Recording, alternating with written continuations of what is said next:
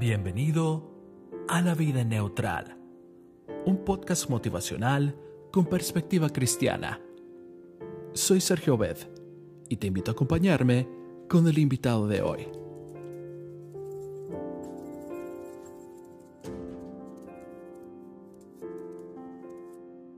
Recuerda, Cristo viene pronto. Dirige tu meta hacia la eternidad.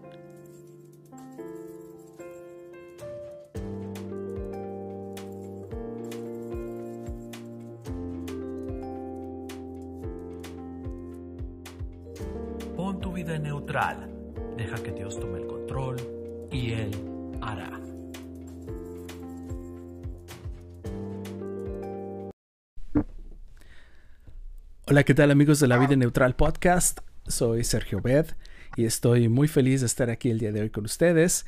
Y bueno, hoy es uno de esos programas en los cuales cada vez que hago un programa nuevo con un invitado diferente, me siento muy feliz porque siempre tuve en mi mente poder traer diferentes invitados y diferentes perfiles y personas que brindan siempre cosas interesantes en las cuales uno puede aprender. Y quisiera iniciar entonces presentándote una información interesante y quisiera leer de este libro que voy a presentar hoy. Desafortunadamente, existe mucha información incorrecta con respecto, respecto a la diabetes. Por ejemplo, hace algunos años me encontraba dando clases de diabetes tipo 2 en una clínica donde trabajaba. Las clases eran dadas por mí y una doctora que trabajaba en la clínica. Ese día, la doctora fue la que dio la introducción y le dijo lo siguiente a los participantes de la clase. La diabetes es una enfermedad crónica incurable. Así que todos ustedes van a tener diabetes por el resto de sus vidas. Además, todas las personas diabéticas tarde o temprano llegan a necesitar insulina. Así que ustedes no la están así que si ustedes no la están usando ahora, la van a llegar a usar más adelante. Yo me sentí muy desconcertada al escuchar esta afirmación acerca de la diabetes porque, sabía que mi mente no era 100% correcta. Por respecto a la doctora, no dije nada en el momento.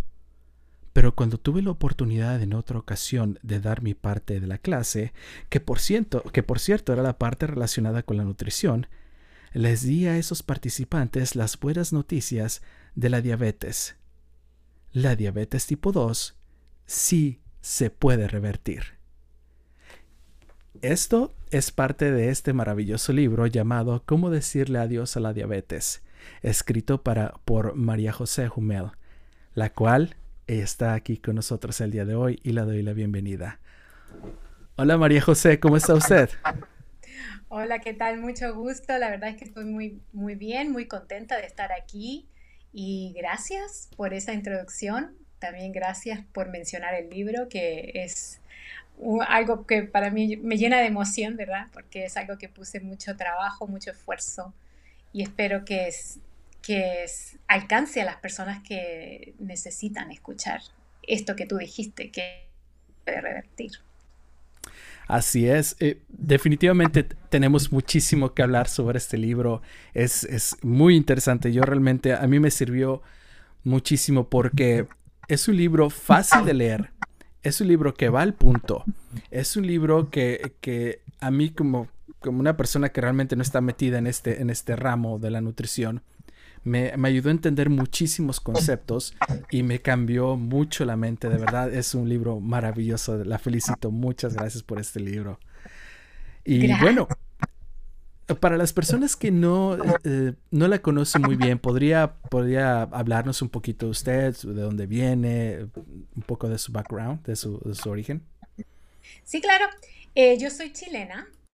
Vivo en Estados Unidos, eh, más específicamente en California. Ahora estoy viviendo en el centro de California. Vivo en, eh, Estados Unidos hace 32, casi 33 años que vivo aquí en este país.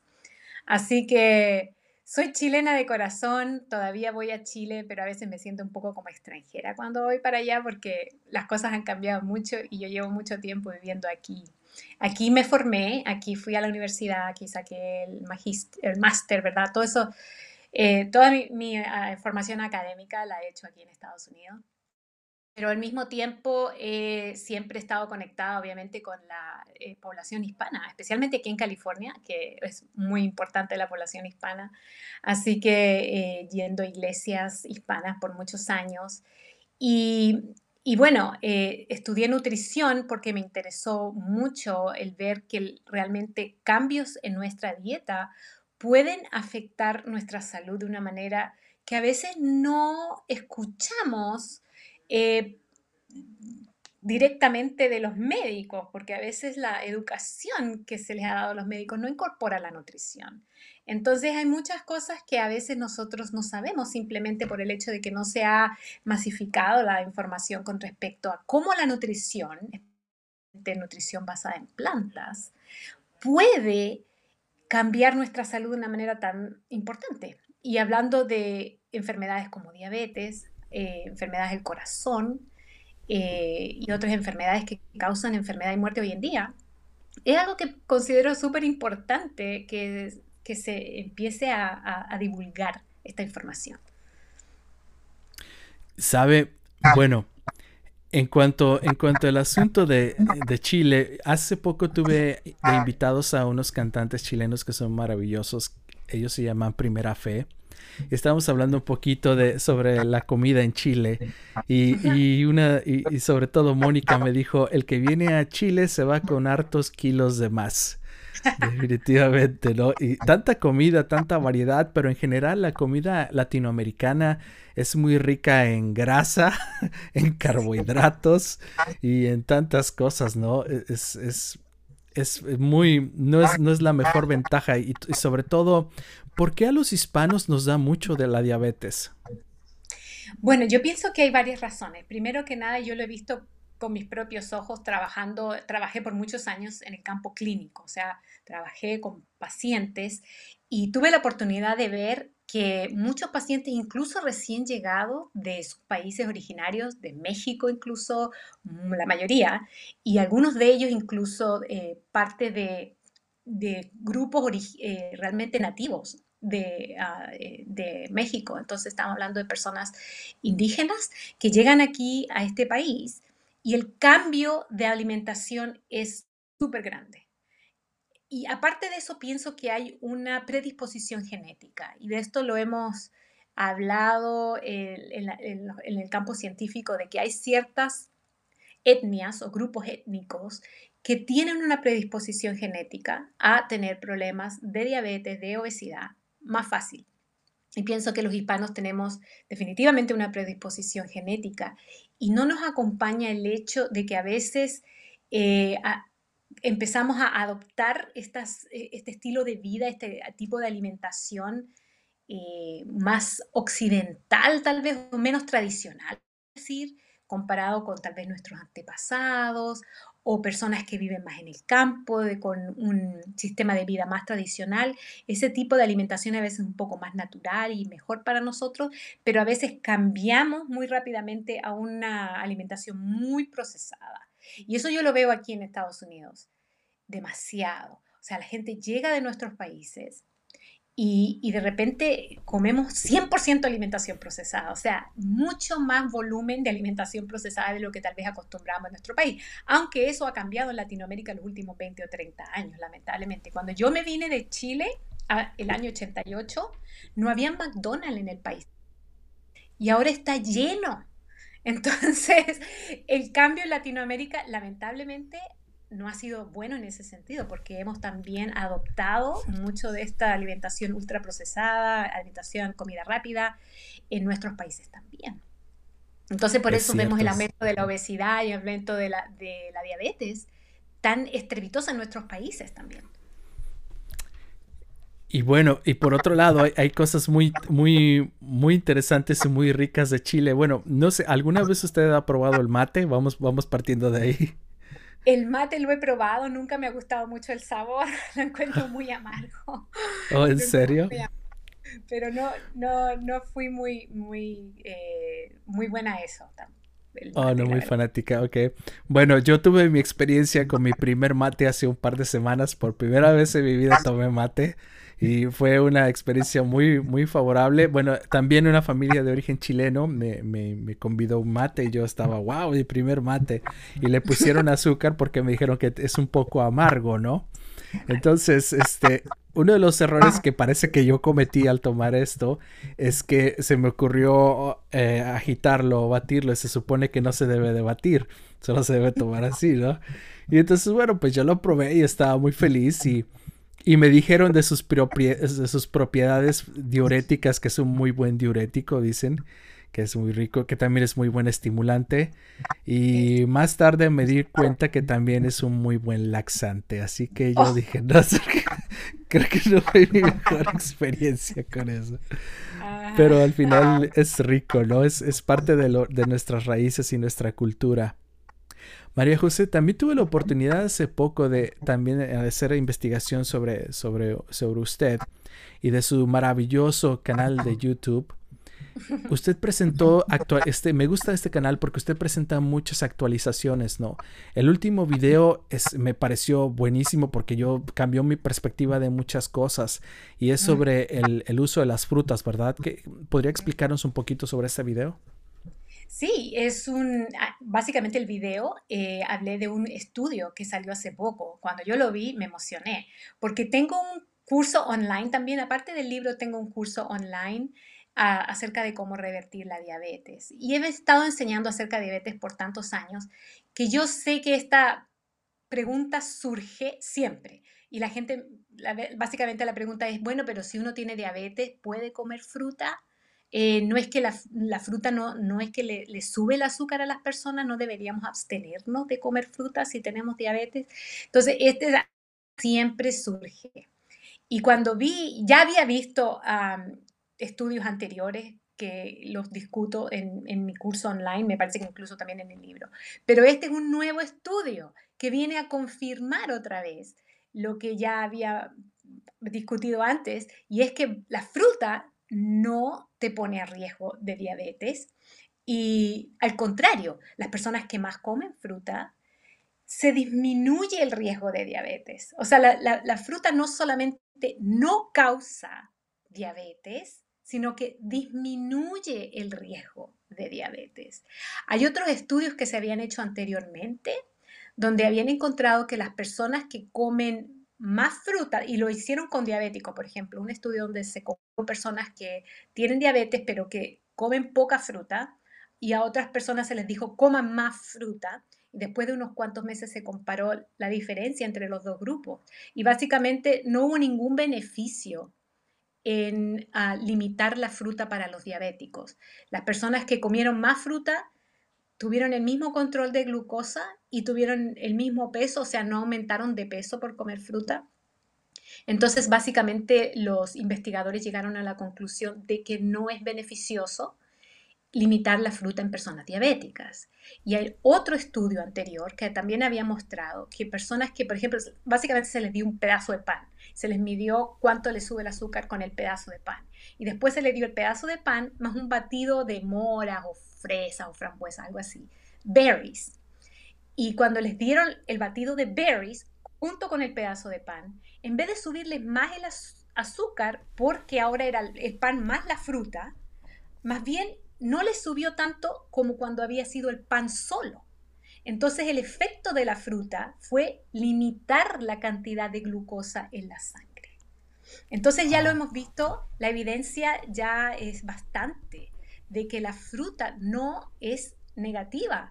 Al contrario, ayuda a disminuir el riesgo de diabetes, ayuda a controlar mejor, especialmente ciertos tipos de fruta como los berries, que vendría siendo los arándanos, las fresas, las moras. Ese tipo de fruta ayuda a controlar aún más la glucosa que si comemos otros alimentos y no incorporamos este tipo de fruta.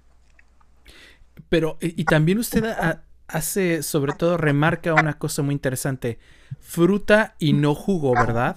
Exacto. Eso es muy importante eh, hacer eh, eh, esa, esa distinción, porque el jugo, aunque yo lo haga en mi casa, natural, 100% orgánico, todo lo que tú quieras, pero cuando yo lo convierto en jugo, primero que nada, le estoy eliminando la fibra, porque el jugo, tú sabes, se, elimina la fibra, esa fibra se tira, o se hace lo que, lo que uno quiera, pero esa fibra no se consume al mismo momento. Y lo otro es que para hacer un vaso de jugo, digamos que yo me voy a hacer un vaso de jugo de naranja, de este, de este tamaño, no va a ir una naranja ahí. Van a haber tres, cuatro, cinco, depende de la naranja, depende de qué tan jugosa sea pero estoy concentrando el azúcar de varias naranjas, vamos a decir cuatro o cinco naranjas, y sin nada de la fibra. Entonces estoy comiendo azúcar, estoy consumiendo azúcar concentrada y lo más importante, sin la fibra. Y lo importante de eso es el hecho de que la fibra ayuda a que no se absorba la glucosa tan rápidamente. Es como que atrapa el azúcar. O sea, la fibra es como una esponja donde atrapa el azúcar ahí, entonces no permite que sea absorbido tan rápidamente en el sistema digestivo y por eso que no sube tan rápido en la glucosa en la sangre. Pero si esa esponja no está y está el puro jugo, es como prácticamente inyectarse la glucosa en las venas, porque entra súper rápido en la corriente sanguínea. No hay nada que detenga rápidamente eh, la glucosa a la, sangre, básicamente. Entonces sube muy rápido. Yo no recomiendo jugo de frutas, pero sí fruta, sí fruta. Y, sobre, bueno, qué, qué interesante porque cuando uno está en el supermercado, se busca, bueno, de pronto a mí me entró lo, lo, el, lo, querer ser orgánico para todo y querer comprarme todo orgánico. Y de pronto me veo ahí que hay jugo orgánico y me compro mi jugo orgánico pensando que no tiene nada de procesos y todo. Pero a la, pero a la vez está siendo contraproducente porque es un montón de azúcar solamente ahí, ¿no? Y por otro lado, también he estado, he estado haciendo lo que usted dice sin pensarlo. Yo empecé todas las mañanas me, me hago un, un smoothie o licuado de puros arándanos con proteína vegana. Y, sí, me siento muy bien. Y yo no, yo no te dije, wow, qué interesante. Pero ahora me doy cuenta que eso tiene muchísimo que ver, ¿eh? Wow. Sí, sí. No, y, el, y lo bueno del batido es que por lo menos no eliminas la fibra. Entonces, eso es, esa es la diferencia entre el jugo, que es como un extracto, al batido o licuado, que se preserva la fibra. Entonces, es mejor en ese sentido. Obviamente que mientras más entera esté la fruta, mejor tiempo se demora en digerirse, pero el batido por lo menos preserva la fibra. Entonces eso es muy importante, hacer esa distinción también entre esas dos cosas. Muy bien. Bueno, quiero, quiero aquí tomar la oportunidad de ver quién es. Dice Titi Luna, hola, el Señor los bendiga, interesante tema. Ya me sonaba familiar el acento, saludos desde Chile. Muy bien, una paisana suya los saluda. Aprovechen porque María José, ella es una es conferencista, es persona que ha aparecido en televisión, es una mujer muy ocupada y, sobre todo de muchos conocimientos, así que si usted tiene algún, alguna pregunta de diabetes, aproveche porque hoy es una de esas pocas oportunidades que se dan para poder hablar de todo esto.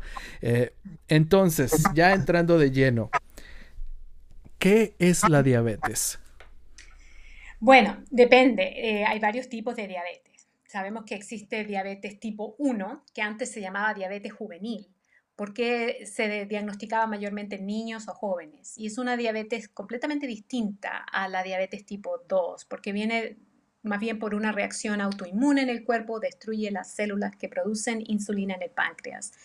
Y generalmente esas personas tienen que tomar insulina para el resto de su vida, la, mayoría de los, la gran mayoría de los casos.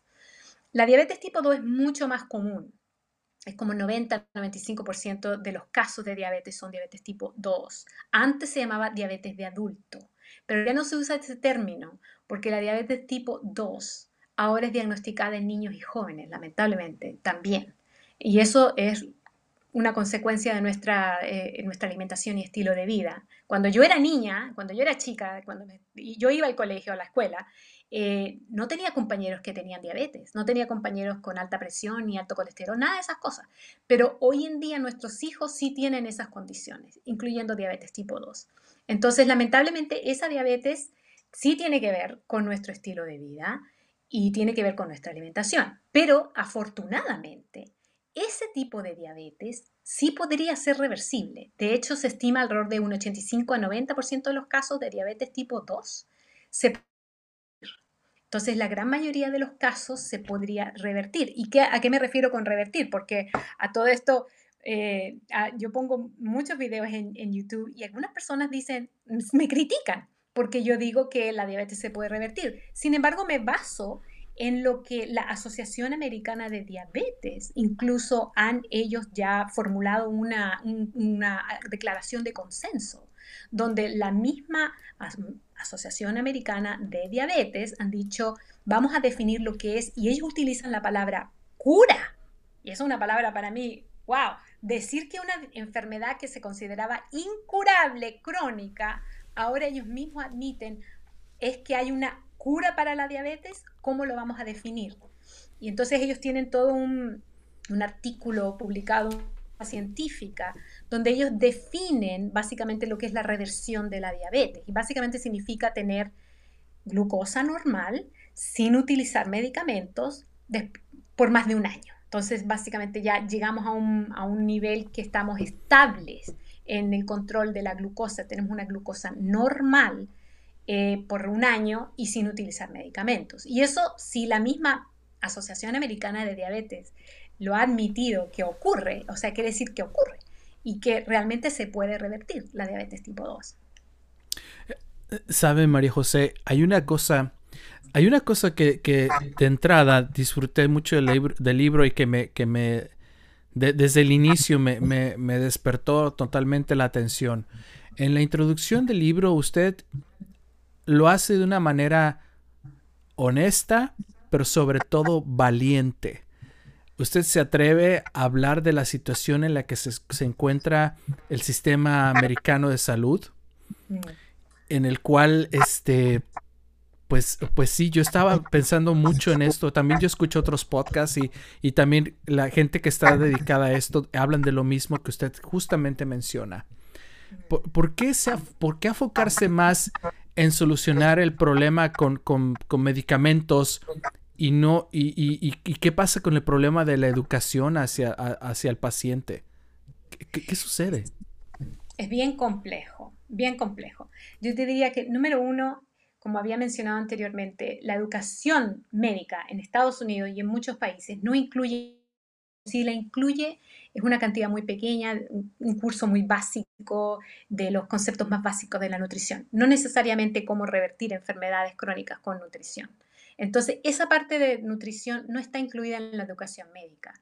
Y los entonces quiere decir que los médicos, la mayoría, eh, no tienen realmente un concepto de que algunas de estas enfermedades crónicas sí se pueden revertir con una nutrición y estilo de vida adecuado.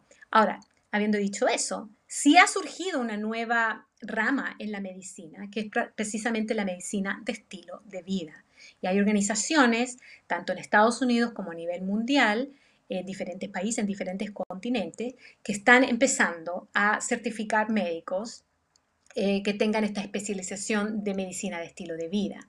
Y yo habiendo pasado por ese proceso de certificación, te puedo decir que ese proceso sí enseña, sí nos enseña a los profesionales de la salud enfermedades crónicas que son reversibles, que se consideraban crónicas, pero que ahora con las consideramos reversibles con el estilo de vida y principalmente la alimentación correcta. Pero también hay otro problema y es, lo siguiente, por lo menos aquí en Estados Unidos el sistema médico está basado en la remuneración de los doctores por cada eh, visita que tienen con los pacientes.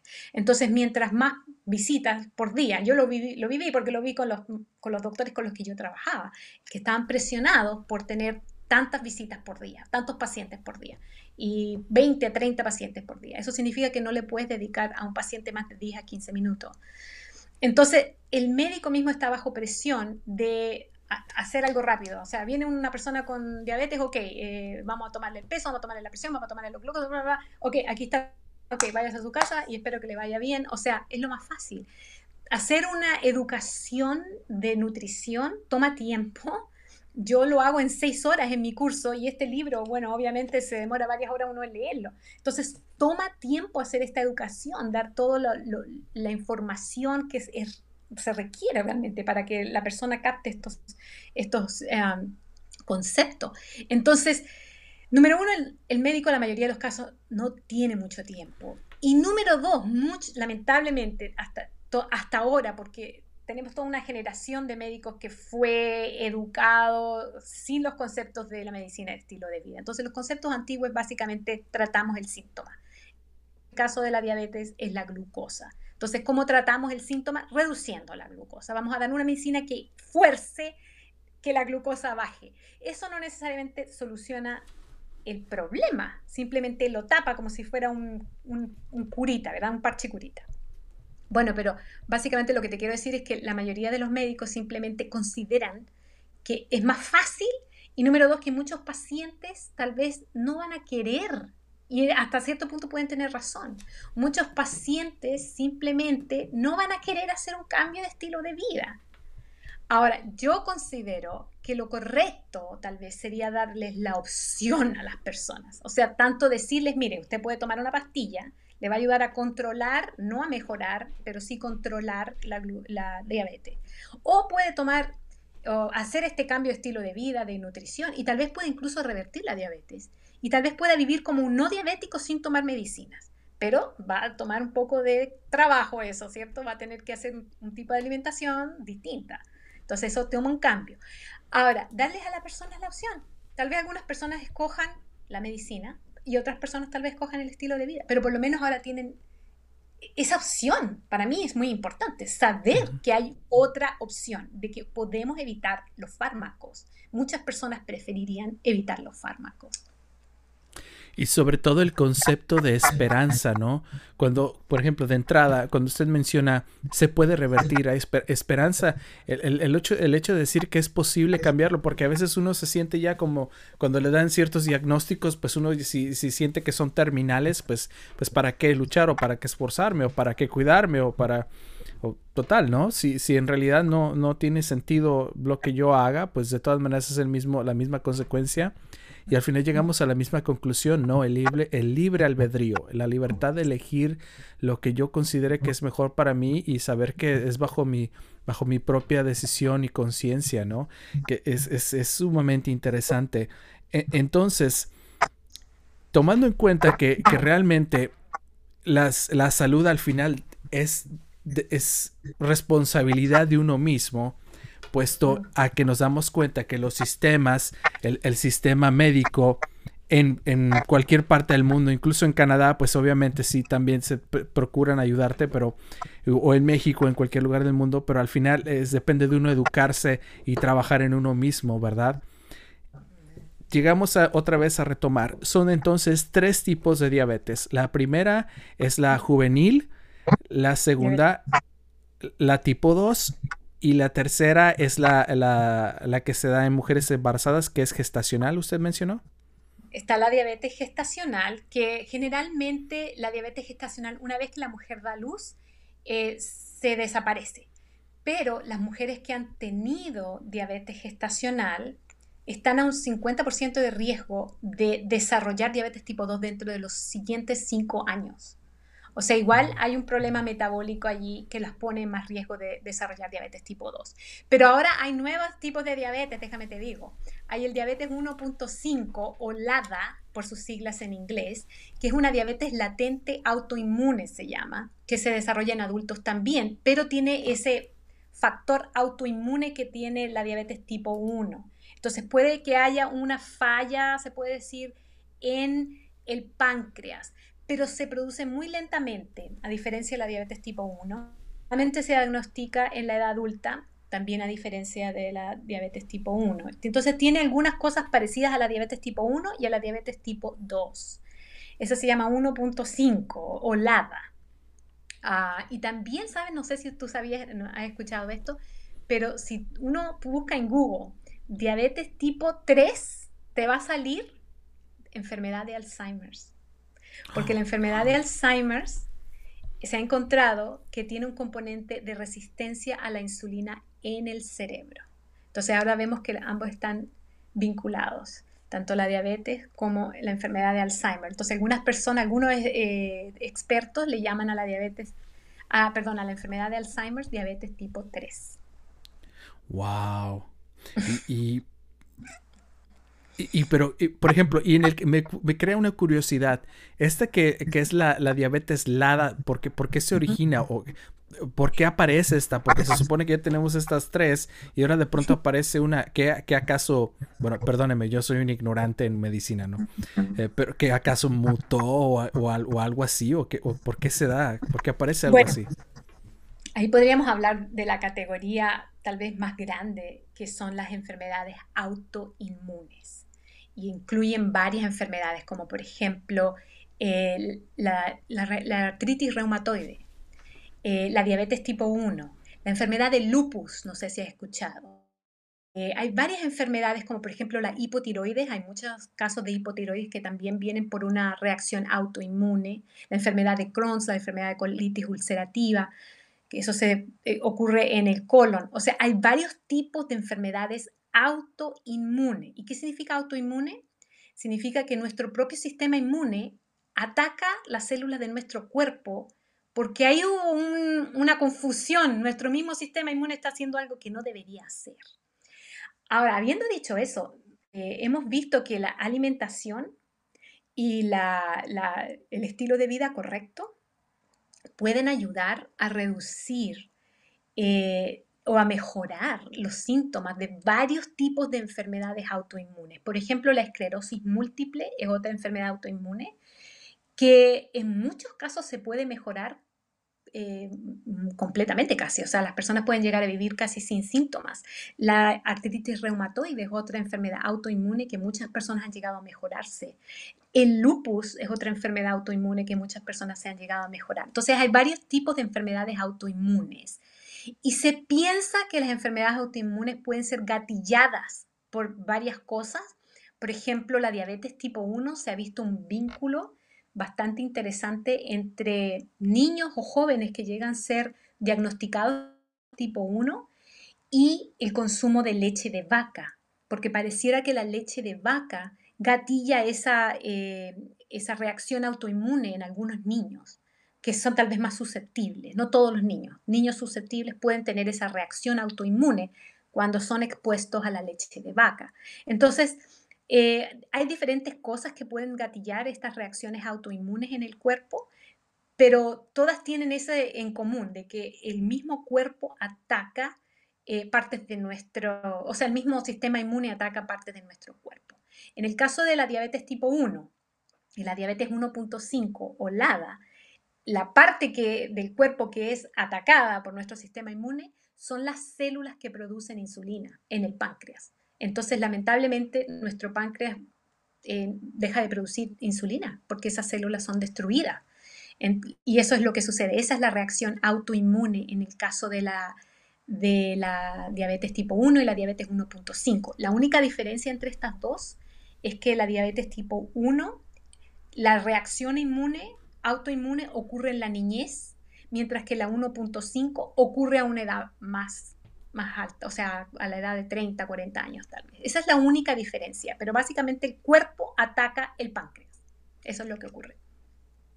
Porque, porque el páncreas es el encargado de producir la insulina.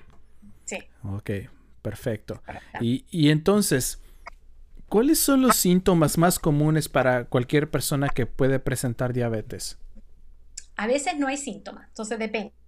Oh. En el caso de la diabetes tipo 1, sí, generalmente hay síntomas. Muchas veces la persona empieza a tener mucha sed, eh, empieza a tomar mucha agua, empieza a perder de peso, empieza a tener más hambre. Es un poco más ah, dramático en ese sentido la presentación de esta enfermedad.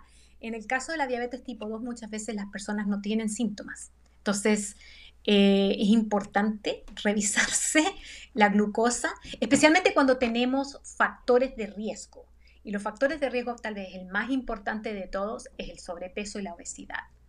Eh, pero también otros eh, estilos de vida tal vez muy sedentario, alimentación alta de grasa y otras enfermedades que pueden venir junto con la, la, eh, resistencia a la insulina. Entonces una persona que tal vez tenga alta presión, que tenga los lípidos o, el colesterol, los triglicéridos, o sea, muy alto, entonces, todas esas cosas pueden ser factores de riesgo que habría que eh, tener cuidado si tenemos esos factores de riesgo, especialmente revisarse la glucosa.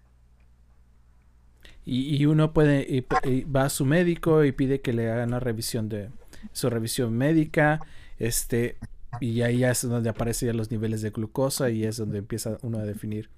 ¿Cuáles son los niveles de glucosa? Bueno, si puede compartir eso, que deben ser los óptimos para cualquier persona. Depende cómo lo midamos. Eh, hay dos tipos de, hay dos maneras de medir la glucosa. Una es simplemente medir la glucosa misma y eso lo podemos incluso hacer en la casa, porque si compramos un glucómetro, compramos las tiritas, sacamos la gotita de sangre, uno lo puede hacer en su casa.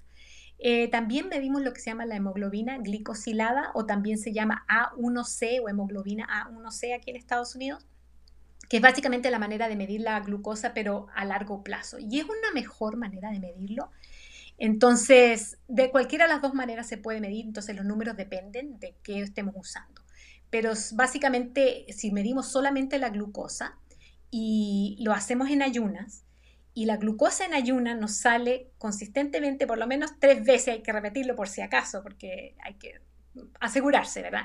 Pero si la glucosa en ayunas sale a más de 126, eso es diabetes. Y si sale a más de 100 y menos de 126, es prediabetes.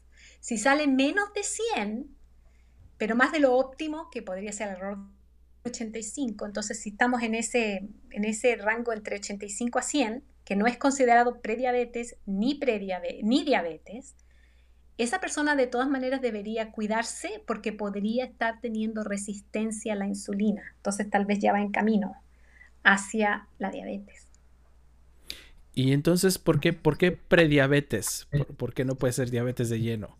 Porque es un proceso. Entonces, ah, bueno, bueno, a alguien se le ocurrió que al 126 para arriba es diabetes, ¿cierto? Entonces alguien hizo esa determinación. Pero básicamente eh, vemos que pasando los 126 ya el riesgo eh, aumenta mucho de otras eh, enfermedades, de complicaciones y todas esas cosas. De 100 a 125, igual hay riesgo, solo que tal vez no es tanto, pero igual es todo un proceso que despertamos un día eh, con diabetes y ayer estuve perfectamente bien y hoy día tengo diabetes. No, es un proceso que, ocurre, que ocurre a través de los años, incluso décadas. Entonces una persona puede empezar a desarrollar resistencia a la insulina. Todavía ni siquiera llega a la diabetes, Todavía no llega ni siquiera a la prediabetes, pero puede tener resistencia a la insulina. Y eso significa que ya algo está metabólicamente mal, no está funcionando muy bien. Y esa resistencia a la insulina puede hacer que desarrollemos complicaciones en la diabetes. Por eso que yo digo que este libro no es para solamente diabéticos, es para prácticamente todos los adultos porque la gran mayoría de los adultos o tienen prediabetes o resistencia a la insulina y no lo saben. Y sobre todo eso, que, que el cuerpo, el cuerpo trabaja y el cuerpo lucha y el cuerpo hace su, su, su labor, pero llega un momento en que el cuerpo llega a su límite y sobre todo la mayoría de las veces es cuando, cuando uno empieza a envejecer que el cuerpo ya no tiene tanta capacidad, el sistema inmune tampoco, ¿no? Eso es, eso es como que va dando a la etapa en la cual son avisos. Hay otra cosa que se me hace bien interesante bueno, yo escuché, no sé si sea cierto, que, hay mucha relación con las vitaminas, como por ejemplo la vitamina B12. ¿Es cierto? ¿No es cierto? Eh, bueno, la vitamina B2, todas las vitaminas son importantísimas, son todas eh, esenciales, las necesitamos y hay diferentes manifestaciones cuando tenemos una deficiencia. Entonces, la vitamina B2 es muy importante para el sistema nervioso. Y una de las maneras más evidentes muchas veces que se manifiesta una deficiencia de vitamina B12 es que empezamos a tener, se nos empiezan a dormir los, dedos de las manos, de los pies, o podemos tener eh, problemas neurológicos. Entonces es muy importante eh, asegurarse de consumir suficiente vitamina B12. Ahora, muchas veces pensamos que simplemente las personas veganas son las que se tienen que preocupar de vitamina B12 porque la vitamina B12 no se encuentra naturalmente en las plantas se encuentra en los animales, pero los animales no la producen. La producen los microorganismos o bacterias. Entonces, estos animales pues tienen esas bacterias y por eso los productos animales tienen vitamina B12. Las plantas no lo tienen naturalmente.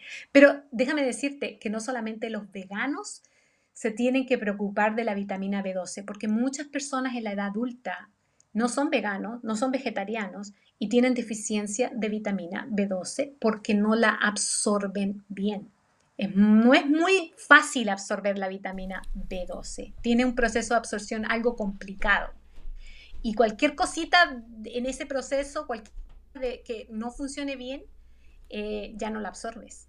Entonces yo pienso que realmente hoy en día todos deberíamos consumir eh, o asegurarnos de tener una buena fuente de vitamina B12 y muchas veces eh, la dieta no es suficiente simplemente porque no la absorbemos bien, especialmente porque muchas personas toman muchos antiácidos eh, o medicinas que afecten la capacidad de absorber la vitamina B12 o por la alimentación no muy buena por muchos años también disminuye la capacidad de absorber la vitamina B12. Entonces yo pienso que todos deberíamos eh, asegurarnos de tener tal vez un suplemento de vitamina B12 hoy en día porque hemos eliminado las bacterias buenas de nuestro ambiente, así con, con las malas hemos eliminado las buenas entonces las bacterias que producen vitamina B12 ya no se encuentran tan abundantemente en el ambiente como antes. Y, entonces, eh, eh, cualquier, voy a la farmacia, me busco cualquier suplemento de B12 y puedo confiar en que realmente eso es lo que necesito, ¿no? Eh, o sea, suplementos en las farmacias o, por ejemplo, en la tienda comercial que vea, busco B12 y está bien o, o debo ser más cuidadoso en ese aspecto. Sí, bueno, hay algunos tipos de suplementos que se llaman sublingual, que básicamente se ponen debajo de la lengua y se absorben más rápido hacia la corriente sanguínea. En vez de tener que pasar por el sistema digestivo y todo eso, se absorben directamente debajo, al tejido, en el tejido debajo de la lengua. Entonces se entra a la sangre más rápido la vitamina B12. Eso sería lo ideal. O si no, incluso para personas que tienen deficiencia, podría ser incluso inyectable, eh, porque así pueden entonces aumentar sus niveles más rápidamente. Oh, y me dice entonces es, sublingual, o sea que es como qué tipo de gotas o algo así, ¿no? Se pone, es una pastillita que se disuelve debajo de la lengua, es fácil. Oh. Y lo bueno de la vitamina B12 es que es muy fácil de obtener, es la, una de las vitaminas más fáciles de obtener. Y de las más importantes hoy en día parece ser con todo lo que pasa.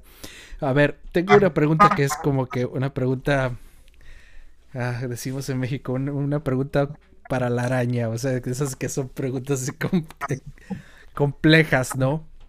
Ok. Estábamos hablando en este asunto de, las, de los veganos. ¿Todos los seres humanos podemos ser veganos realmente? Oh, qué buena la pregunta. Está muy buena. Yo pienso que sí. La, razón por la que yo pienso eso es porque si vemos simplemente la anatomía y fisiología del ser humano, nos damos cuenta que los seres humanos no fuimos hechos, no fuimos diseñados para consumir alimentos de origen animal. Nuestra dentadura no es la dentadura de un animal carnívoro o, o tampoco de un animal omnívoro. Los animales omnívoros en la naturaleza preservan muchas de las características de los animales carnívoros. Entonces los, los, eh, los dientes, especialmente los colmillos largos, que permiten cazar animales, ¿verdad? Incluso garras, los carnívoros tienen garras, tienen colmillos grandes y pueden cazar la presa, ¿verdad? Eh, matarla los mismos dientes, ¿verdad? Y ahí comérsela cruda, ¿verdad? Con la sangre salpicando para todos lados. Nosotros como seres humanos no solamente no tenemos la capacidad de hacer eso, sentimos una completa, este, nos da como asco, ¿verdad? Sentimos una cosa terrible cuando pensamos ni siquiera en tener que con unos propios dientes matar a un animal. O sea, no está en nuestra naturaleza. No somos naturalmente ni carnívoros ni omnívoros. Somos eh, diseñados para comer una alimentación basada en plantas. Nuestro sistema digestivo es muy largo y eso significa que cuando consumimos alimentos con fibra, entonces puede la fibra pasar más rápidamente por este sistema largo, pero con los alimentos de origen animal que no tienen fibra, se quedan estancados ahí en ese tubo por mucho más tiempo. Si vemos nuestras manos, están diseñadas para prácticamente hechas especialmente para sacar la fruta de un árbol, ¿verdad? O sea, estamos hechos anatómica y fisiológicamente. Y digo fisiológicamente porque cuando consumimos una alimentación basada en plantas, vivimos más. Las poblaciones más longevas del mundo consumen mínimo 90% de sus calorías provenientes de alimentos de origen vegetal. O sea, mínimo 90% vegetal algún, y la población más longeva del mundo, 98% vegetal. Ah, entonces, los seres humanos realmente fuimos hechos la gran mayoría de nuestras calorías, si no incluso todas, del origen vegetal. Esa es mi opinión científica. Ahora, hablando ya tal vez bíblicamente hablando, ahí está también en la palabra de Dios, en la Biblia, que Dios hizo al ser humano para comer plantas. Exacto. Bueno, de hecho, hay, muchos aspectos muy interesantes que vienen en la Biblia, ya metiéndonos en el, ámbito espiritual, que, apuntan a, a lo que le beneficia al ser humano para evitar la diabetes, ¿no?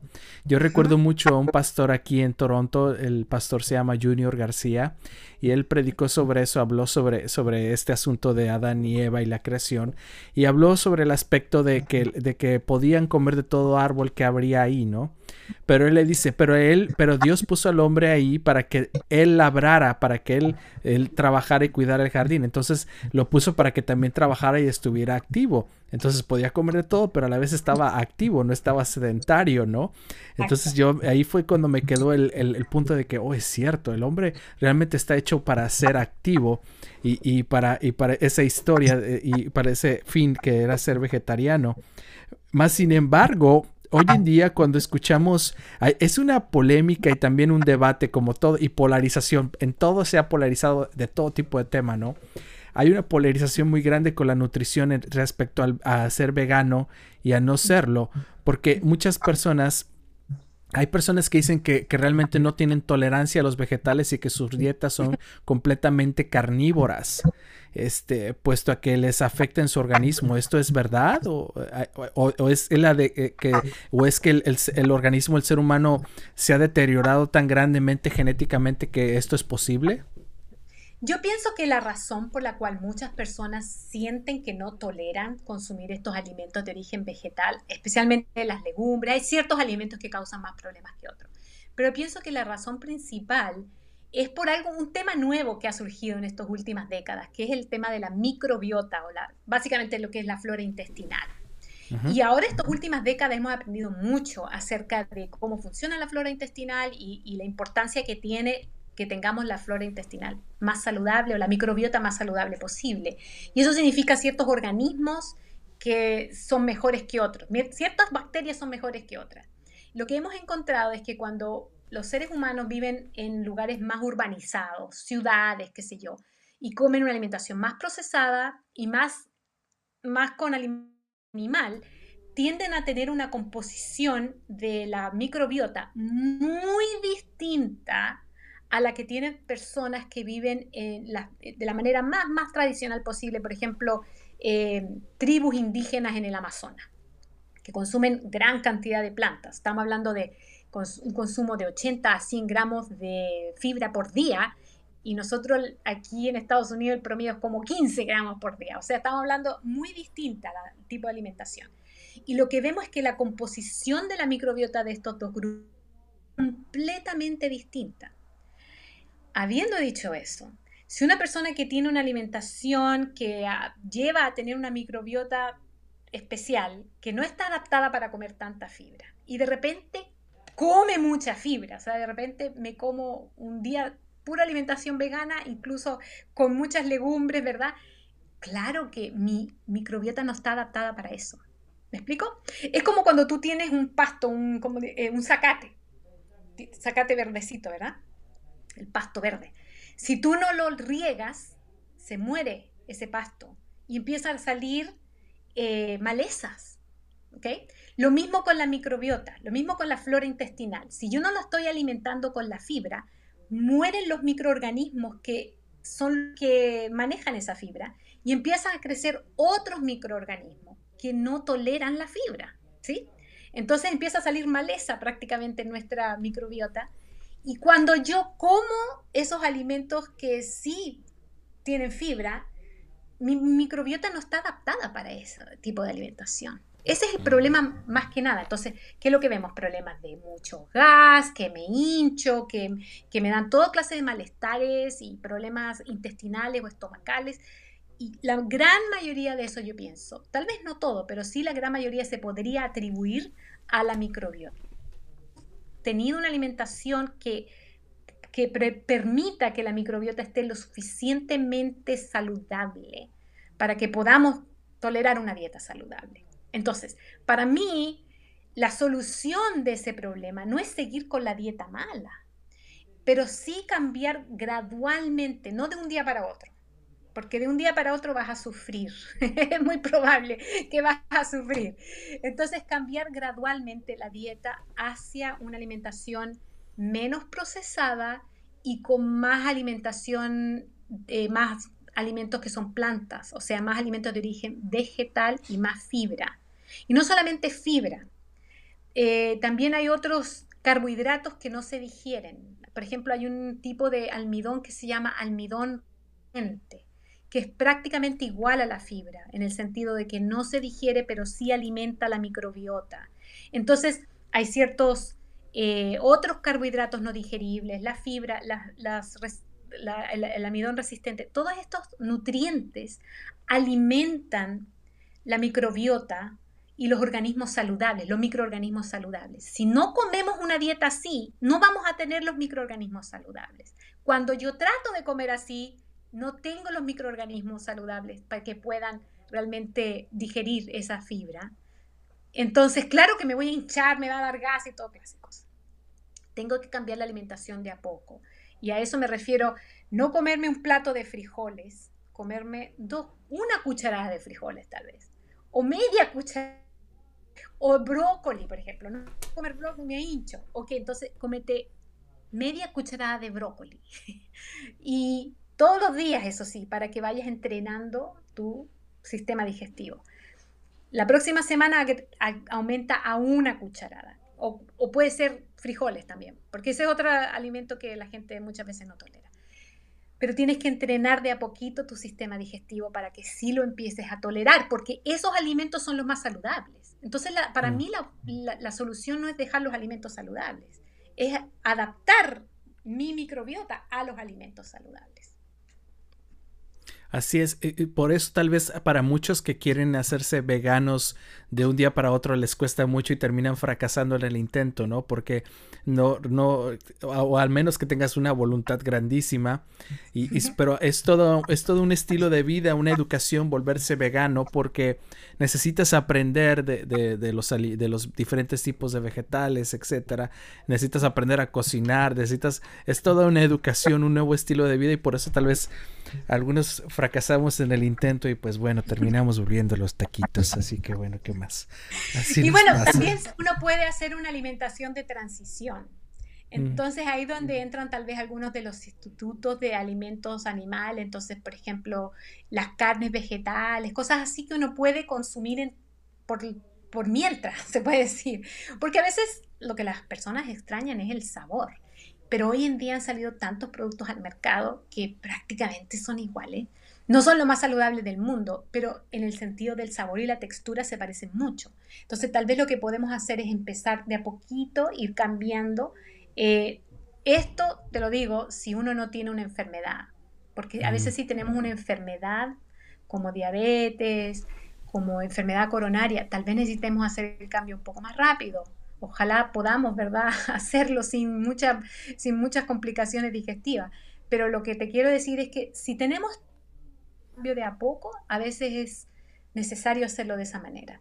Ah, pero cuando estamos con la necesidad de hacer un cambio porque tenemos una enfermedad y queremos revertirla, a veces necesitamos hacer el cambio un poco más rápidamente. Y entonces, en definitiva, la mejor dieta es, es en dirección a, lo vegano como, como una mejor opción para tratar la diabetes? Definitivamente, una alimentación, yo le llamo basada en plantas porque vegano tal vez no, no abarca lo que significa una alimentación de no procesado, porque yo puedo comer una alimentación vegana, pero 100% procesada, puedo comer nada más que comida chatarra vegana. Entonces, no es, ese no es tampoco el, eh, el fin, ¿cierto? El fin es consumir una alimentación basada en alimentos de origen vegetal no procesados. Y ojalá ah. mayormente no procesados de origen, o sea, ojalá mínimo 90 a 95% basado en planta o 100%, mejor todavía, basado en planta. Pero cuando consumimos alimentos que son no procesados, número uno, tienen más fibra Y número dos, tienden a ser grasas, específicamente grasas saturadas. Las grasas saturadas son las que pueden llevar a la resistencia a la insulina. Bueno, las grasas en general. Una alimentación muy alta en grasa o tener mucha grasa en el cuerpo lleva a la resistencia a la insulina y eso es la, la causa fundamental de la diabetes. Entonces, reducir las grasas, aumentar la fibra, consumir más alimentos enteros y menos densidad calórica, que esa es otra cosa que la alimentación muy procesada tiene alimentos muy densos en calorías. Entonces los aceites y las carnes también son altas en densidad calórica, mientras que una alimentación basada en plantas tiende a tener más volumen, pero no necesariamente tan altas calorías. Y eso ayuda a reducir el peso y ayuda a controlar la presión y todas esas cosas. Buenísimo. Bueno, este, quiero hacer una pequeña pausa comercial porque sí estamos hablando mucho y es, está bien bueno esto, de verdad que sí, está superando todas mis expectativas, así que vamos, quiero hacer rapidito una, una pausa comercial, María José. Bueno, quiero en este momento, como estaba mencionando, estamos hablando de este fabuloso libro, como decirle adiós a la diabetes, escrito por María José Jumel, el cual está disponible en el, en el website, en el, en el, website que quiero presentarles de una vez para que lo vean. El, el, website se llama Salud para Hoy. Usted puede adquirir este libro en este, en este website, puede checarlo. Además, en este, ahorita vamos a hablar un poco de, del website con María José, que es el, en el cual puede usted encontrar mucho del contenido que ella tiene. Chequelo salud para hoy Com. Chéquelo por ahí, ahí está buenísimo. Y también quiero este, invitarlo a que cheque varias otras, otras cosas. Quiero invitarlo en este momento a que visite iglesiaadventistaelséptimo.org. Ahí un servidor que es miembro de la Iglesia Adventista, tenemos varios de estos contenidos, también hablamos sobre nutrición, nos enfocamos mucho en, el cuidado de las personas en cuanto a su salud, también tenemos otro diferente tipo de contenidos para que conozca quiénes somos nosotros los adventistas del séptimo día.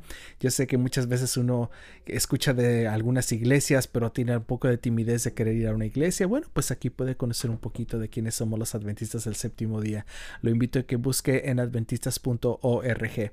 También, este, si usted le interesa más sobre los temas que hablamos sobre nutrición, eh, como parte de también María José es una de las, de las exponentes que tenemos aquí, que son, que y, es una de las personas maravillosas y es parte de la cultura que hay en la iglesia adventista sobre la nutrición.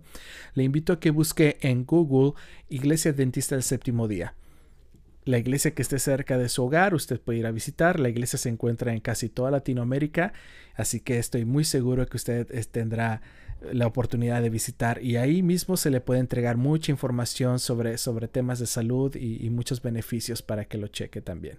Además de que eh, si usted se encuentra en el área de Toronto, Canadá, bueno, pues quiero invitarlo a que visite Iglesia Adventista del Séptimo Día Spanish Bethel. Lo que usted tiene que hacer es darle like y pues ahí tenemos varios de los programas. También hay servicios en, ahorita que con la pandemia pues hay servicios online para que usted los pueda checar ahí y visitar eh, los servicios y, varias conversaciones y también mucho contenido que desarrolla la Iglesia Adventista eh, Hispana en Bethel. Además, el pastor eh, Raúl González está haciendo una invitación para ustedes que se encuentran en el área de Ontario, Canadá o Toronto. ¿Deseas conocer más a Dios? ¿Te gustaría que ore por ti? ¿Necesitas asesoría espiritual o familiar? No dudes en contactarme. Estoy para servirte. Ahí usted puede ver su email y también su número telefónico, así que usted siéntase, siéntase eh, libre de hacer una llamada y conversar con el pastor que estará muy amablemente en contestar su mensaje. Bueno, también si usted está viendo por primera vez este podcast, este, quiero invitarlo a que cheque la Vida Neutral Podcast, en el cual nosotros nos estamos presentando a diferentes exponentes como María José. Tenemos también cantantes, otros, otros escritores como ella también, que es escritora. También tenemos este, científicos, eh, diversas personas. Así que lo invito a que se una aquí a la Vida Neutral Podcast. También puede seguirnos a través de Instagram en la Vida Neutral para que también lo revise y lo cheque. Y además está el canal de YouTube en la Vida Neutral Podcast, donde aparecerá esta conversación que estamos teniendo una vez que termine con María José Jumel, para que se pueda checar esto. Y el audio también que está en la Vida Neutral Podcast en Spotify, para que también pueda, si usted está trabajando o haciendo alguna cosa, pues también puede checar este podcast en, en audio y lo puede disfrutar porque es una conversación buenísima. Una vez más, quiero invitarlo a que busque cómo decirle adiós a la diabetes. Este es un libro muy bueno, de verdad, como lo mencioné, es fácil de leer, es, es muy, es, muy interesante, es muy práctico. De verdad, usted se va a llenar de un montón de información y, cambiará su perspectiva conforme a la diabetes. Eh, María José Jumel, ¿dónde lo puede usted adquirir? Bueno, pues usted lo puede adquirir a través de Kindle en, en Amazon. Usted lo busca, él está por, de manera digital, es una manera muy rápida de poner obtener el libro. Si no, pues usted también puede obtener el libro a través de, del del website que les acabo de mencionar, donde está salud para, donde está, donde usted puede checar en lo que es eh, salud para hoy. Ahí usted donde puede, puede checar esto. Una vez más los presento, saludparahoy.com, donde puede checar el contenido de María José Jumel. Y ahí también puede checar más información sobre el libro. ¿Y qué más este, tengo por aquí? Oh, sí, claro. Aquí quiero mencionarles que si usted quiere saber más sobre lo que desarrolla María José Jumel en su contenido, pues le invito a que visite su canal de YouTube. Salud para hoy, María José Jumel, ahí está todo lo que ella desarrolla, hay un montón de videos, un montón de información, de verdad que ella está actualizando, está presentando mucha calidad en lo que hace. Es, este es un proyecto muy muy lindo que hay que seguir y que hay que apoyar. También quiero que visite a Salud para Hoy en Facebook.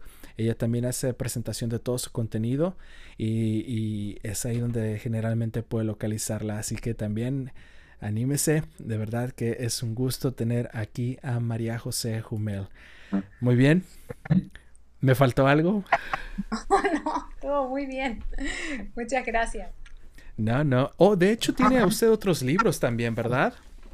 Sí, tengo un recetario, más que nada lo, aquí en Estados Unidos, tal vez Canadá, Puerto Rico, eh, lo puedo mandar por correo. Eh, lo, tendrían que obtener de mi página web, pero es un, recetario que está bien entretenido, tiene muchas eh, recetas saludables. Oh. Enchiladas, vegan. Se supone que es para diabéticos, pero realmente es para cualquier persona, porque básicamente una alimentación basada en planta, baja en grasa, alta en fibra. Wow, y, sobre todo eso, como yo estaba mencionando, ¿no? Para las personas que se quieren volver veganas es complicado porque hay mucho, necesita mucho conocimiento, recetas y, y, sobre todo estructura, ¿no? Yo tengo una amiga también que ella es, es vegana y es muy, y es muy fiel vegana. Este, y ella, y yo y ella me platicaba eso, ¿no? Que muchas veces la gente tiene muy limitado el menú porque cree que solamente puede comer ese tipo de, de verduras y hay un sinnúmero de vegetales que existen, ¿no? hay más variedad, pienso yo, en el mundo vegetal que en el mundo animal, porque el mundo animal generalmente nos limitamos a eh, carne de res, pollo, pescado. de ahí no mucho, no mucha más variedad, pero si pones a pensar toda la cantidad de, vegetales, de granos, de frutas, de legumbres, es una cantidad increíble las cosas que uno puede realizar con la alimentación basada en plantas. O sea, es cosa de, de, de tal vez hacer un poco de experimentos y hacer nuevas recetas y muchas de las recetas tradicionales que tienen alimentos animales se pueden sustituir y se pueden hacer, se pueden adaptar y se, como las enchiladas, por ejemplo, los tamales y los tacos y todas esas cosas. A mí me encanta la comida mexicana. Así que tengo muchas recetas de comida mexicana, pero también de otros países porque básicamente casi cualquier receta se puede adaptar. Eh, tomando un poquito otra vez el asunto de, eh, porque sí es cierto, hay una cosa que, que, también ha creado un poco de polémica a veces que quieren por, por, crear, por usar alimentos como la soya o, algunos otros sustitutos de carne. Eh, hay una polémica en cuanto a que estos, muchos de estos alimentos contienen mucho sodio, ¿verdad? Y en el otro caso, el, la comida, estas hamburguesas de, de Beyond Meat, que son de muchos aceites, que tampoco es muy bueno. ¿Esto es verdad?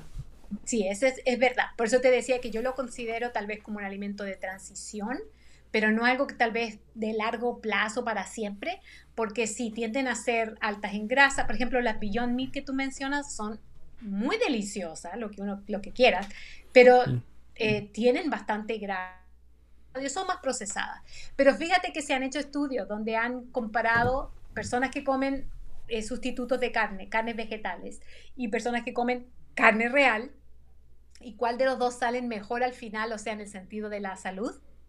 Y aún con todo lo procesado y todo el sodio, las personas que evitan la carne, aunque coman sustitutos de carne procesadas, salen con mejores números que los que comen carne, carne, porque con la carne misma estás realmente consumiendo bastante colesterol y bastantes eh, grasas saturadas y cero fibra.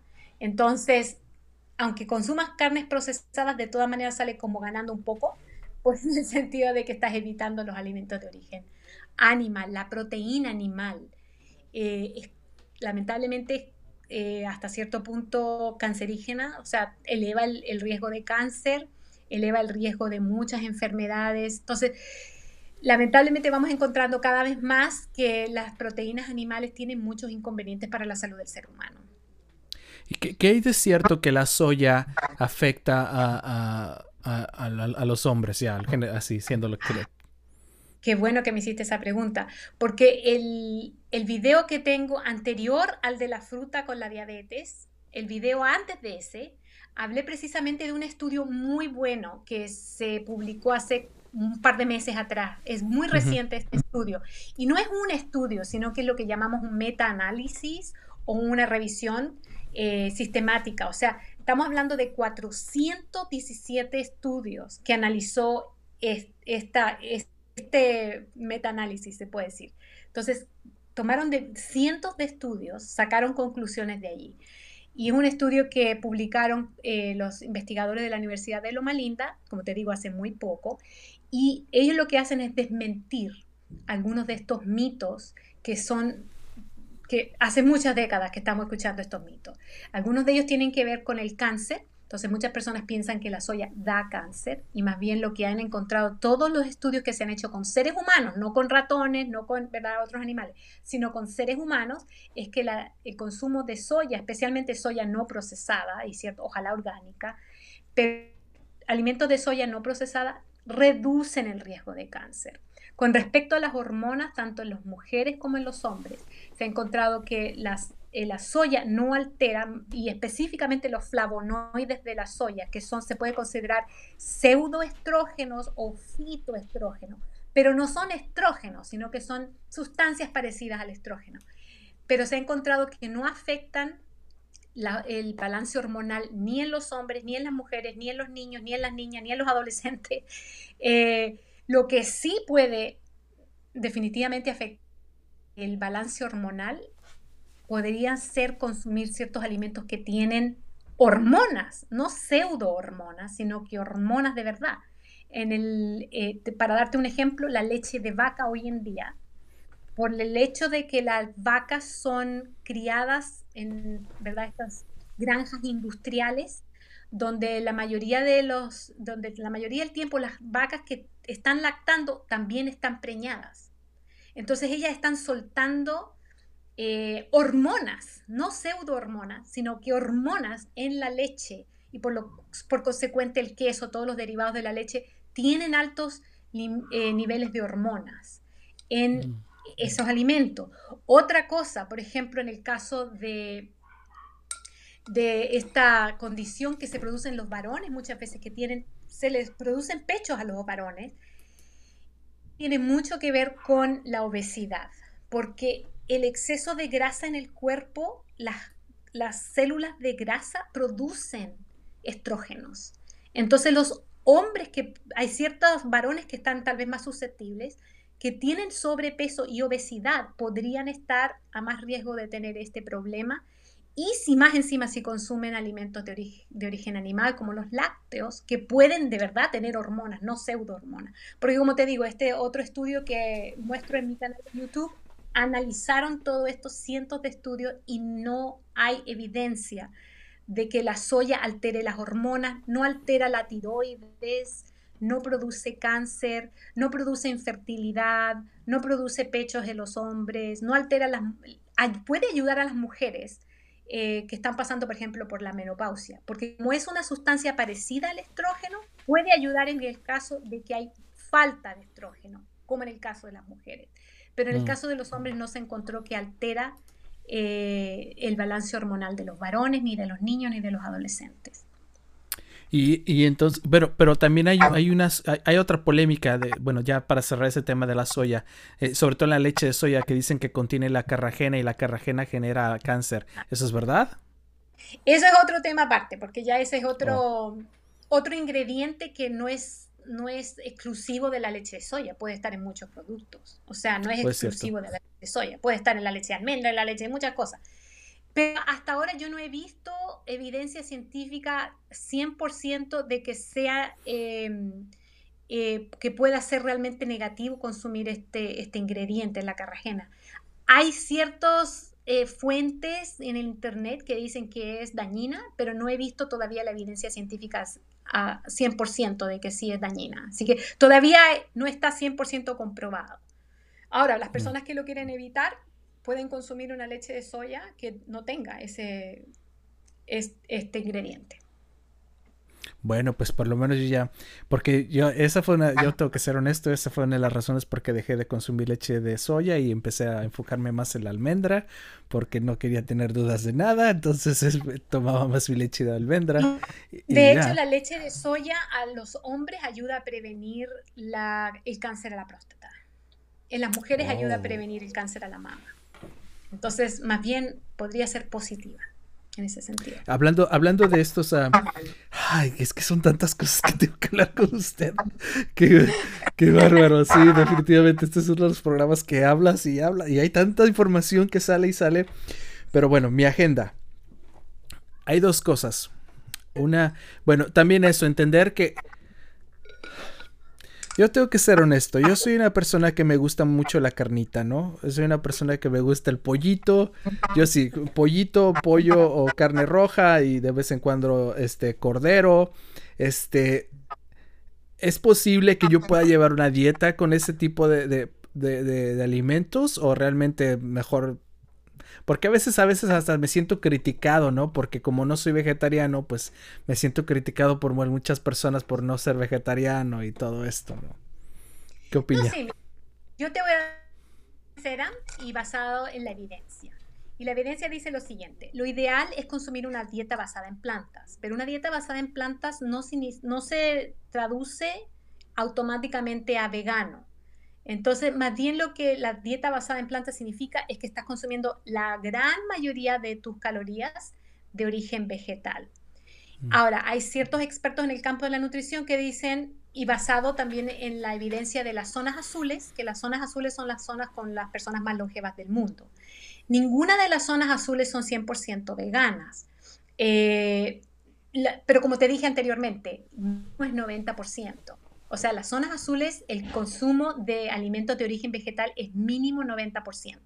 Los más longevos del mundo son los habitantes de Okinawa, que consumen 98% de su, de su alimentación de origen vegetal. Bueno, los, los, viejitos, ¿verdad? Las nuevas generaciones ya han cambiado su alimentación.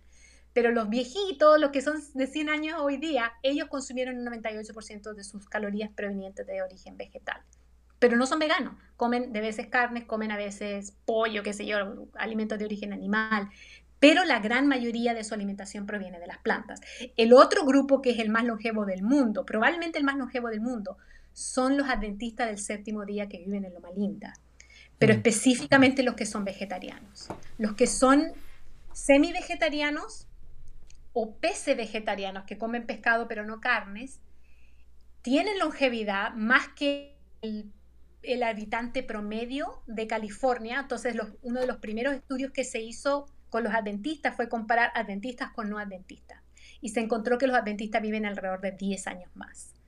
Y esto todos los adventistas, o sea, como promedio. Pero después se hizo el estudio que se, se desglosó un poco las diferentes dietas de los adventistas. Entonces hay adventistas que no son vegetarianos, hay adventistas que son semi-vegetarianos, que comen carne una o dos veces al mes. Hay adventistas que son pece vegetarianos, que comen pescado pero no otras carnes. Hay adventistas que son lacto-ovo vegetarianos, que consumen leche, huevo, ¿verdad? Queso, pero no carnes. Y están los veganos. El grupo más saludable definitivamente son los veganos, porque tienen menos peso y menos riesgo de enfermedades como cáncer o hipertensión. Pero, habiendo dicho eso, los otros grupos son más saludables que el promedio, que el habitante promedio de California que no es vegetariano. Entonces, el punto es que cualquier paso que uno dé hacia el vegetarianismo y hacia el veganismo es un paso en la dirección correcta. Entonces, aún las personas más longevas del mundo eh, no son veganos porque hasta ahora no hay una población que haya sido 100% vegana porque hasta ahora no habíamos tenido tanta disposición de alimentos como las tenemos hoy en día el año 2021. Hace 100 años las personas no tenían la disponibilidad de alimentos que tenemos hoy. Entonces, hasta ahora no había habido una población, tal vez de ahora a 100 años más, si es que todavía estamos en este mundo, tal vez los más longevos del mundo van a ser veganos, es muy probable. Pero hasta ahora, en las poblaciones más longevas del mundo han sido 90 a 98% veganos. Y, y entonces, ah, ya entrando en este asunto de que yo lo, en, mi, en, mi, opinión personal, bueno, cuando yo trato de, de, de animarme a mí mismo, digo, bueno, mí mismo entiende que hay diferentes tipos de plan. El plan, el plan platino, el plan premium y el plan forever, ¿no? Y entonces en el plan eh, platino, pues es lo que estamos, eh, están comiendo carnita con, con, verduras y todo. Y los que están en el plan platino, los que están con menos, menos, eh, menos carne y esto, y el plan que es forever, o sea, el máximo plan, pues este es el completamente vegetariano y pues este ahí, tú, tú escoge el que esté más adecuado a, tu, a, lo que tú creas y, y, ve adelante con eso, ¿no?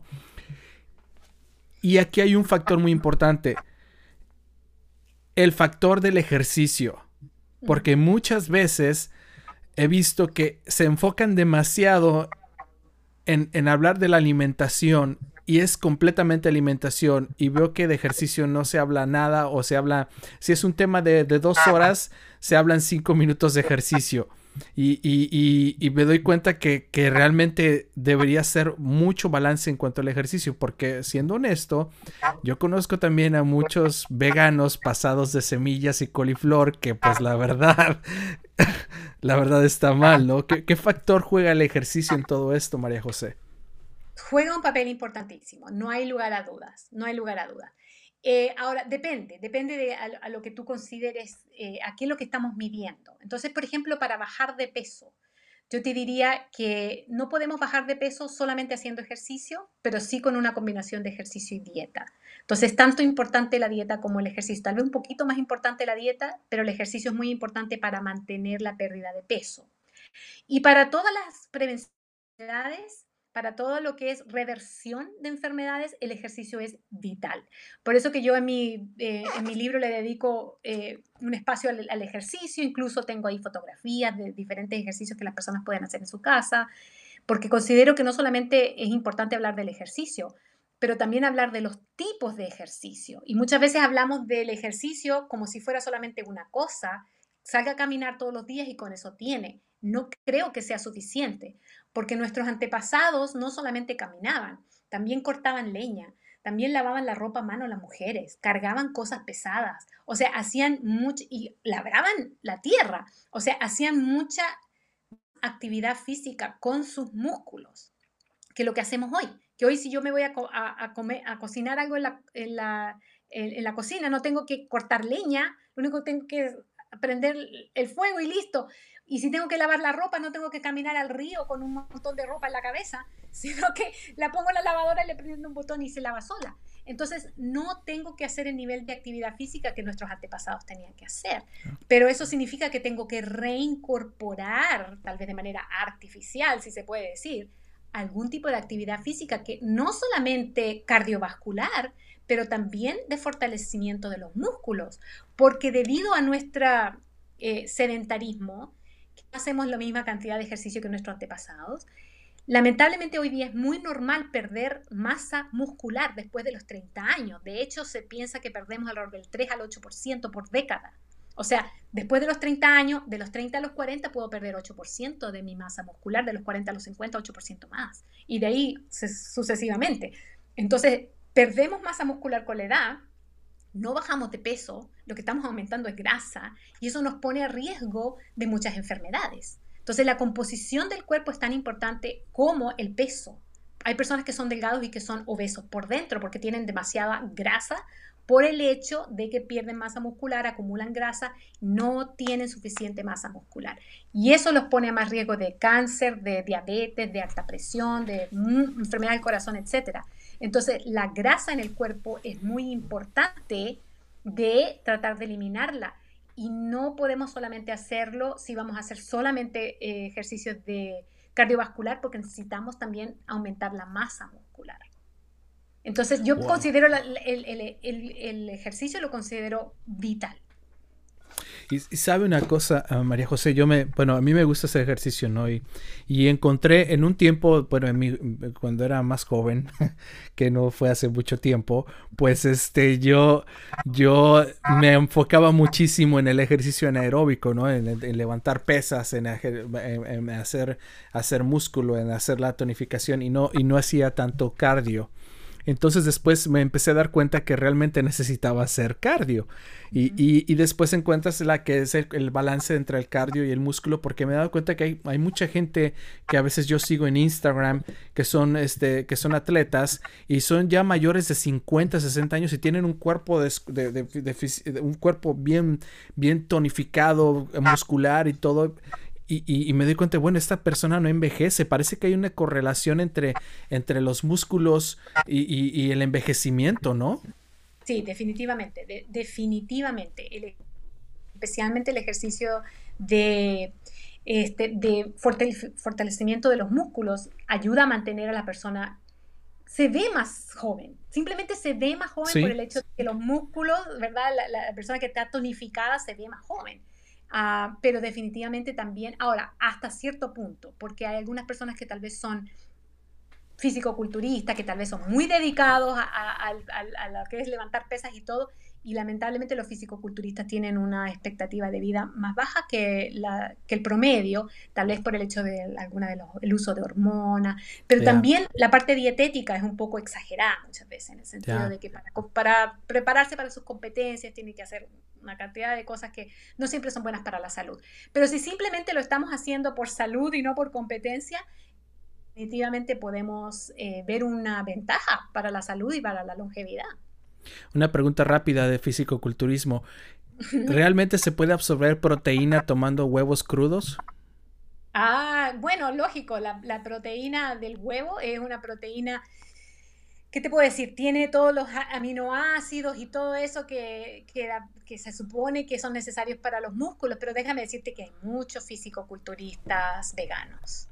Así que, y que tienen una musculatura que cualquier otra no vegano le envidiaría. Así que pienso que no es necesario eh, consumir proteínas animales para tener musculatura. No es necesario. O sea, se puede hacer.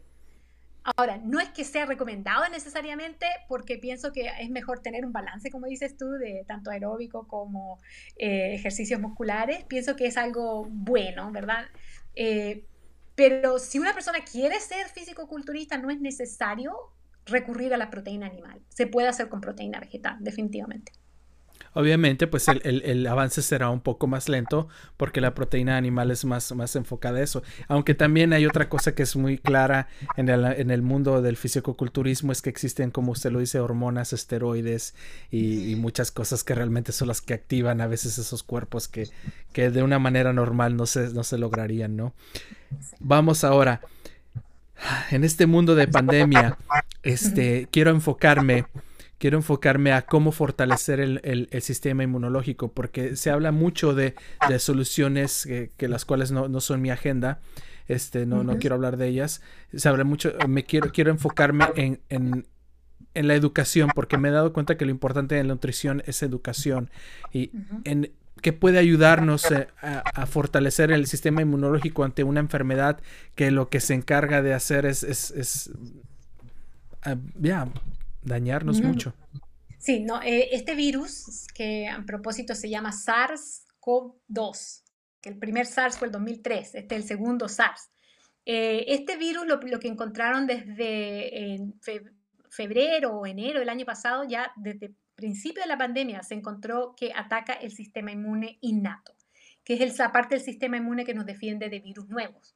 Entonces se aprovecha del sistema inmune innato y lo, lo debilita y por eso que muchas personas terminan con las complicaciones que ya sabemos, ¿verdad? Entonces, ¿qué podemos hacer para fortalecer esa parte de nuestro sistema inmune para no solamente resistir el coronavirus, cualquier virus realmente, y especialmente si vienen virus emergentes, pueden haber nuevas pandemias. Entonces, ¿qué podemos hacer nosotros para tener siempre un sistema inmune fuerte? Y definitivamente tengo un video acerca de esto en mi, eh, en mi canal de YouTube. De hecho, esto fue lo que hizo que se viralizara mi canal, porque antes tenía poquitos, ¿verdad? Seguidores y de repente, ¡pum!, me explotó. Y fue por la pandemia. Eh, puse un video de los ocho pasos que podemos tomar para fortalecer el sistema inmune. Entonces, entre ellos, definitivamente hay ciertos alimentos, ciertos alimentos que tienen actividad antiviral, déjame decirte. Hay ciertos alimentos que tienen actividad antiviral. Hay ciertos patrones de alimentación, como comer más frutas y vegetales reduce el riesgo en 39%, o sea, muestro todos los estudios con las estadísticas y todo.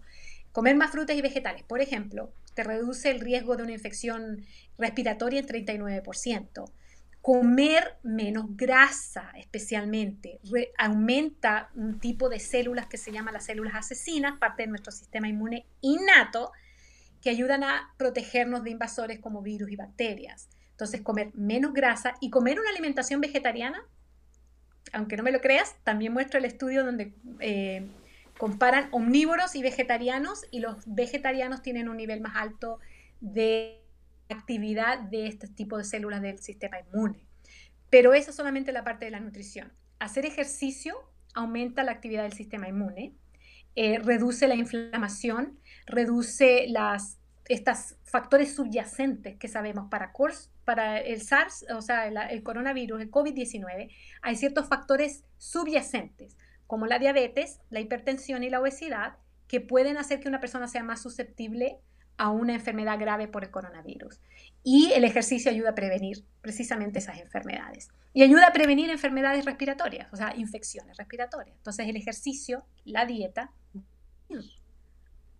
eh, la falta de sueño reduce nuestras defensas. Entonces tenemos que dormir bien las suficientes horas a la hora correcta. A propósito, volviendo a la dieta, el azúcar te reduce las defensas. Entonces, comer azúcar te baja el sistema inmune por cinco horas a propósito. Entonces, es muy importante evitar el azúcar. Ese es un estudio comprobado. Sí, comprobado. Te baja eh, ciertos tipos de, de, células que están encargadas de defenderte de los virus, las bacterias y las células cancerígenas. Entonces, comer azúcar te reduce las defensas. Eso ya lo sabemos por cinco horas a propósito. Entonces, comer frutas y vegetales, hacer ejercicio, dormir bien. Eh, ¿Qué más me falta? Evitar, evitar ciertas cosas como el alcohol. El alcohol te reduce las defensas. Obviamente el cigarro, el, los cigarrillos electrónicos, las drogas, incluso la marihuana, por muy medicinal que sea hoy en día y todo, la marihuana tiene un efecto muy pronunciado en el sistema inmune. Así que consumirla muy seguido te baja las defensas. este, ¿Qué más? Ah, a propósito, la luz solar, la luz solar eh, en moderación, sabemos que sube la vitamina D. La vitamina ya, eso iba a preguntar. Muy importante para las defensas. De hecho, se ha encontrado, se encontró en los primeros meses de la pandemia de las muchas personas que sufrieron infección grave y murieron por coronavirus, casi un, gran, porcentaje muy alto tenía deficiencia de vitamina D. La vitamina D sube las defensas también. Y además presentaban también problemas de obesidad, ¿no? Altos, altos problemas de obesidad, es, eh, eh, ya enfermedades de tipo uh, mórbida, como le llaman.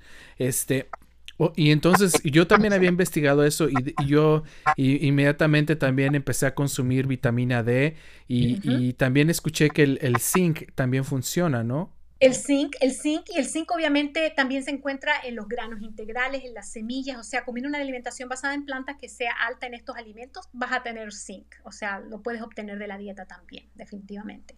Pero también respirar aire puro, la contaminación ambiental te baja las defensas también. Entonces, al final, es casi todos los ocho, ocho remedios naturales que en la iglesia adventista se vienen enseñando por 150 esos mismos ocho remedios, porque otro de los ocho remedios es la confianza en Dios. Y yo considero que la confianza en Dios es el mejor antiestrés. El estrés te reduce las defensas, aumenta la inflamación en el cuerpo y te reduce las defensas. Entonces, imagínate tú, el estrés. Para mí, la mejor, el mejor antídoto para el estrés es tener confianza en Dios. Porque las cosas malas van a seguir ocurriendo, eh, vamos a seguir pasando por situaciones difíciles, ya sea económicas, ya sean ambientales, ya sean políticas, etcétera, etcétera. Si no confiamos en Dios, ¿a qué nos vamos a aferrar? Entonces, para mí la mejor manera de tener menos estrés es de tener confianza en Dios. Sí, definitivamente estrés y ansiedad, que generalmente es lo que es, lo, es lo que estamos viendo mucho en las noticias, estrés y ansiedad y, y, como que esa es la, la, la, temática, ¿no? Y eso obviamente afecta a los seres humanos muchísimo porque somos personas emocionales 100%. Entonces, eh, wow, qué bueno, qué, interesante, porque sí, definitivamente eso es, eso es algo que me interesaba muchísimo platicar. Ah, bueno, he hablado todos los, varias de las cosas que quería tomar, las alcanzamos a tomar, de verdad que sí, sí fue, fue un relámpago, pero puedo decir que María José se ha convertido usted en mi nutrióloga de confianza. espero realmente poder seguir teniendo más episodios con usted, con usted e invitarla en un futuro.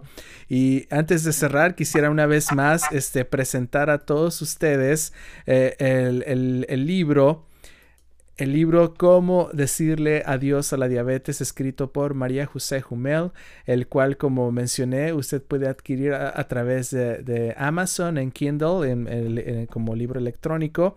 También ahí hay, opción para que lo tenga en físico, si lo quiere recibir, también para, con el sistema de, envío. Eh, de cualquier manera, también visite, como ella mencionó, ella, ella tiene ese video que vale la pena ver sobre sobre el asunto del COVID. Este, visite su página Salud para Hoy con María José Jumel en, perdón, su canal de YouTube y también visite eh, en Facebook eh, Salud para Hoy. Además de que ella obviamente pues tiene su, su, su página de su, su, su website de contacto el cual es, salud para hoy. Ahí puedo estar checando todas estas cosas. Y, bueno, María José, ¿dónde, dónde si una persona está interesada en, en, contactarla para asesorías o para, o para, por ejemplo, que quisiera, quisieran recibir alguna conferencia alguna cosa así en, en, su iglesia o en su organización? Porque usted, me imagino que usted es conferencista y va a cualquier lugar, ¿verdad? Sí, correcto. Eh, voy a muchos lugares, muchas iglesias, conferencias, retiros, etcétera. Y sí, las personas me pueden contactar por mi página web, hay una sección de contacto, pero también por mis medios sociales, por Facebook, por Instagram, por YouTube, incluso trato de contestar lo más posible, ¿verdad? Los comentarios, pero lo más fácil tal vez es por mi página web, eh, porque así me contactan directamente y yo recibo el contacto inmediatamente. Ok, perfecto. Bueno, entonces a través del, website, si usted quiere invitar a María José Jumel, de veras no. Porque además usted tiene en, además en, la página, usted tiene un plan, ¿no? O un, un ¿cómo le llama usted? Un, un, un, seminario, ¿cómo es que le llama usted? El desafío, el desafío de 10 días, ¿a eso te refieres? ¿Es, es, es ahí donde usted tiene eso en la página? Sí, tengo un desafío de 10 días para las personas que quieran probar, como Daniel, probó por 10 días, ¿verdad? O sea, le, los probó a ellos, ¿verdad? Que dijo, pruébenme por 10 días. El capítulo número uno, Daniel, ¿verdad? Y por 10 días le dieron una dieta basada en plantas a él y sus amigos. Y después de los 10 días ya se vio la gran diferencia entre los que estaban consumiendo la dieta basada en plantas, eh, Daniel y sus amigos, y los que no, los otros jóvenes de Babilonia que estaban comiendo la dieta regular. Entonces, el desafío es que las personas prueben por 10 días viene un menú, viene recetas y viene también una guía para adaptar recetas que tal vez a ti te gusten, eh, que no quieras cambiar, tal vez que quieras todavía consumir, pero tal vez adaptarlas a una alimentación más saludable, o sea, adaptarlas a que sean como más basadas en plantas, se puede decir. Y también para las personas que quieren tal vez bajar de peso, viene una guía de cómo se puede hacer incluso el ayuno intermitente eh, de una manera saludable. Así que hay diferentes cosas que se pueden intentar, pero por lo menos una dieta basada en plantas por 10 días y ver qué tal, cómo se siente la persona, si no le gusta la deja, pero si le gusta lo puede repetir o puede entrar un poco más en eso, ¿verdad? Empezar a investigar y, seguir con esa alimentación. Y sobre todo el aspecto, bueno, esto ya será en una conversación al futuro, pero el, ayuno, el ayuno parece ser que ah, e, es, algo fundamental para los seres humanos, ¿eh? Es sumamente importante lo que han estado encontrando. Claro, el ayuno se ha venido practicando por miles de años, tú sabes, pero ahora ya de repente salió así como lo más eh, popular de un día para otro, parece, pero basado en evidencia, basado en mucha evidencia científica de los beneficios que tiene hacer ayuno. Ahora hay diferentes tipos de ayuno. Eh, y ahí yo lo que yo te explico en esa, en esa guía eh, es cómo hacer el ayuno intermitente, que, que es básicamente hacer un ayuno alargado todas las noches, o sea, alargar el ayuno nocturno para tener suficientes horas para que ese ayuno realmente pueda tener un beneficio. Y lo que sabemos es que durante las horas que no estamos comiendo, o sea, que las horas que ya no estamos digiriendo alimentos, que ya entramos en lo que realmente es el ayuno, durante ese periodo de tiempo es cuando el cuerpo se repara, se rejuvenece, se desintoxica. Si todavía estamos ocupados en la digestión, el cuerpo no puede entrar en esa etapa de reparación, rejuvenecimiento y Es solamente durante el ayuno. Entonces, mientras más prolongamos esas horas de ayuno, no solamente quemamos más grasa, porque ahí ya tú agotas las otras fuentes de energía como el glicógeno en los músculos, pero ahora estás empezando a quemar grasa y además estás limpiando, desintoxicando, reparando y rejuveneciendo. Eso no ocurre si hay alimentos en el estómago o si estamos digiriendo, ¿verdad? Entonces solamente durante el ayuno que ocurre eso. Wow, buenísimo. Bueno, ya. Tengo que parar porque si no aquí, aquí me puedo seguir por horas y horas y no vamos a terminar. Pues está buenísimo esto.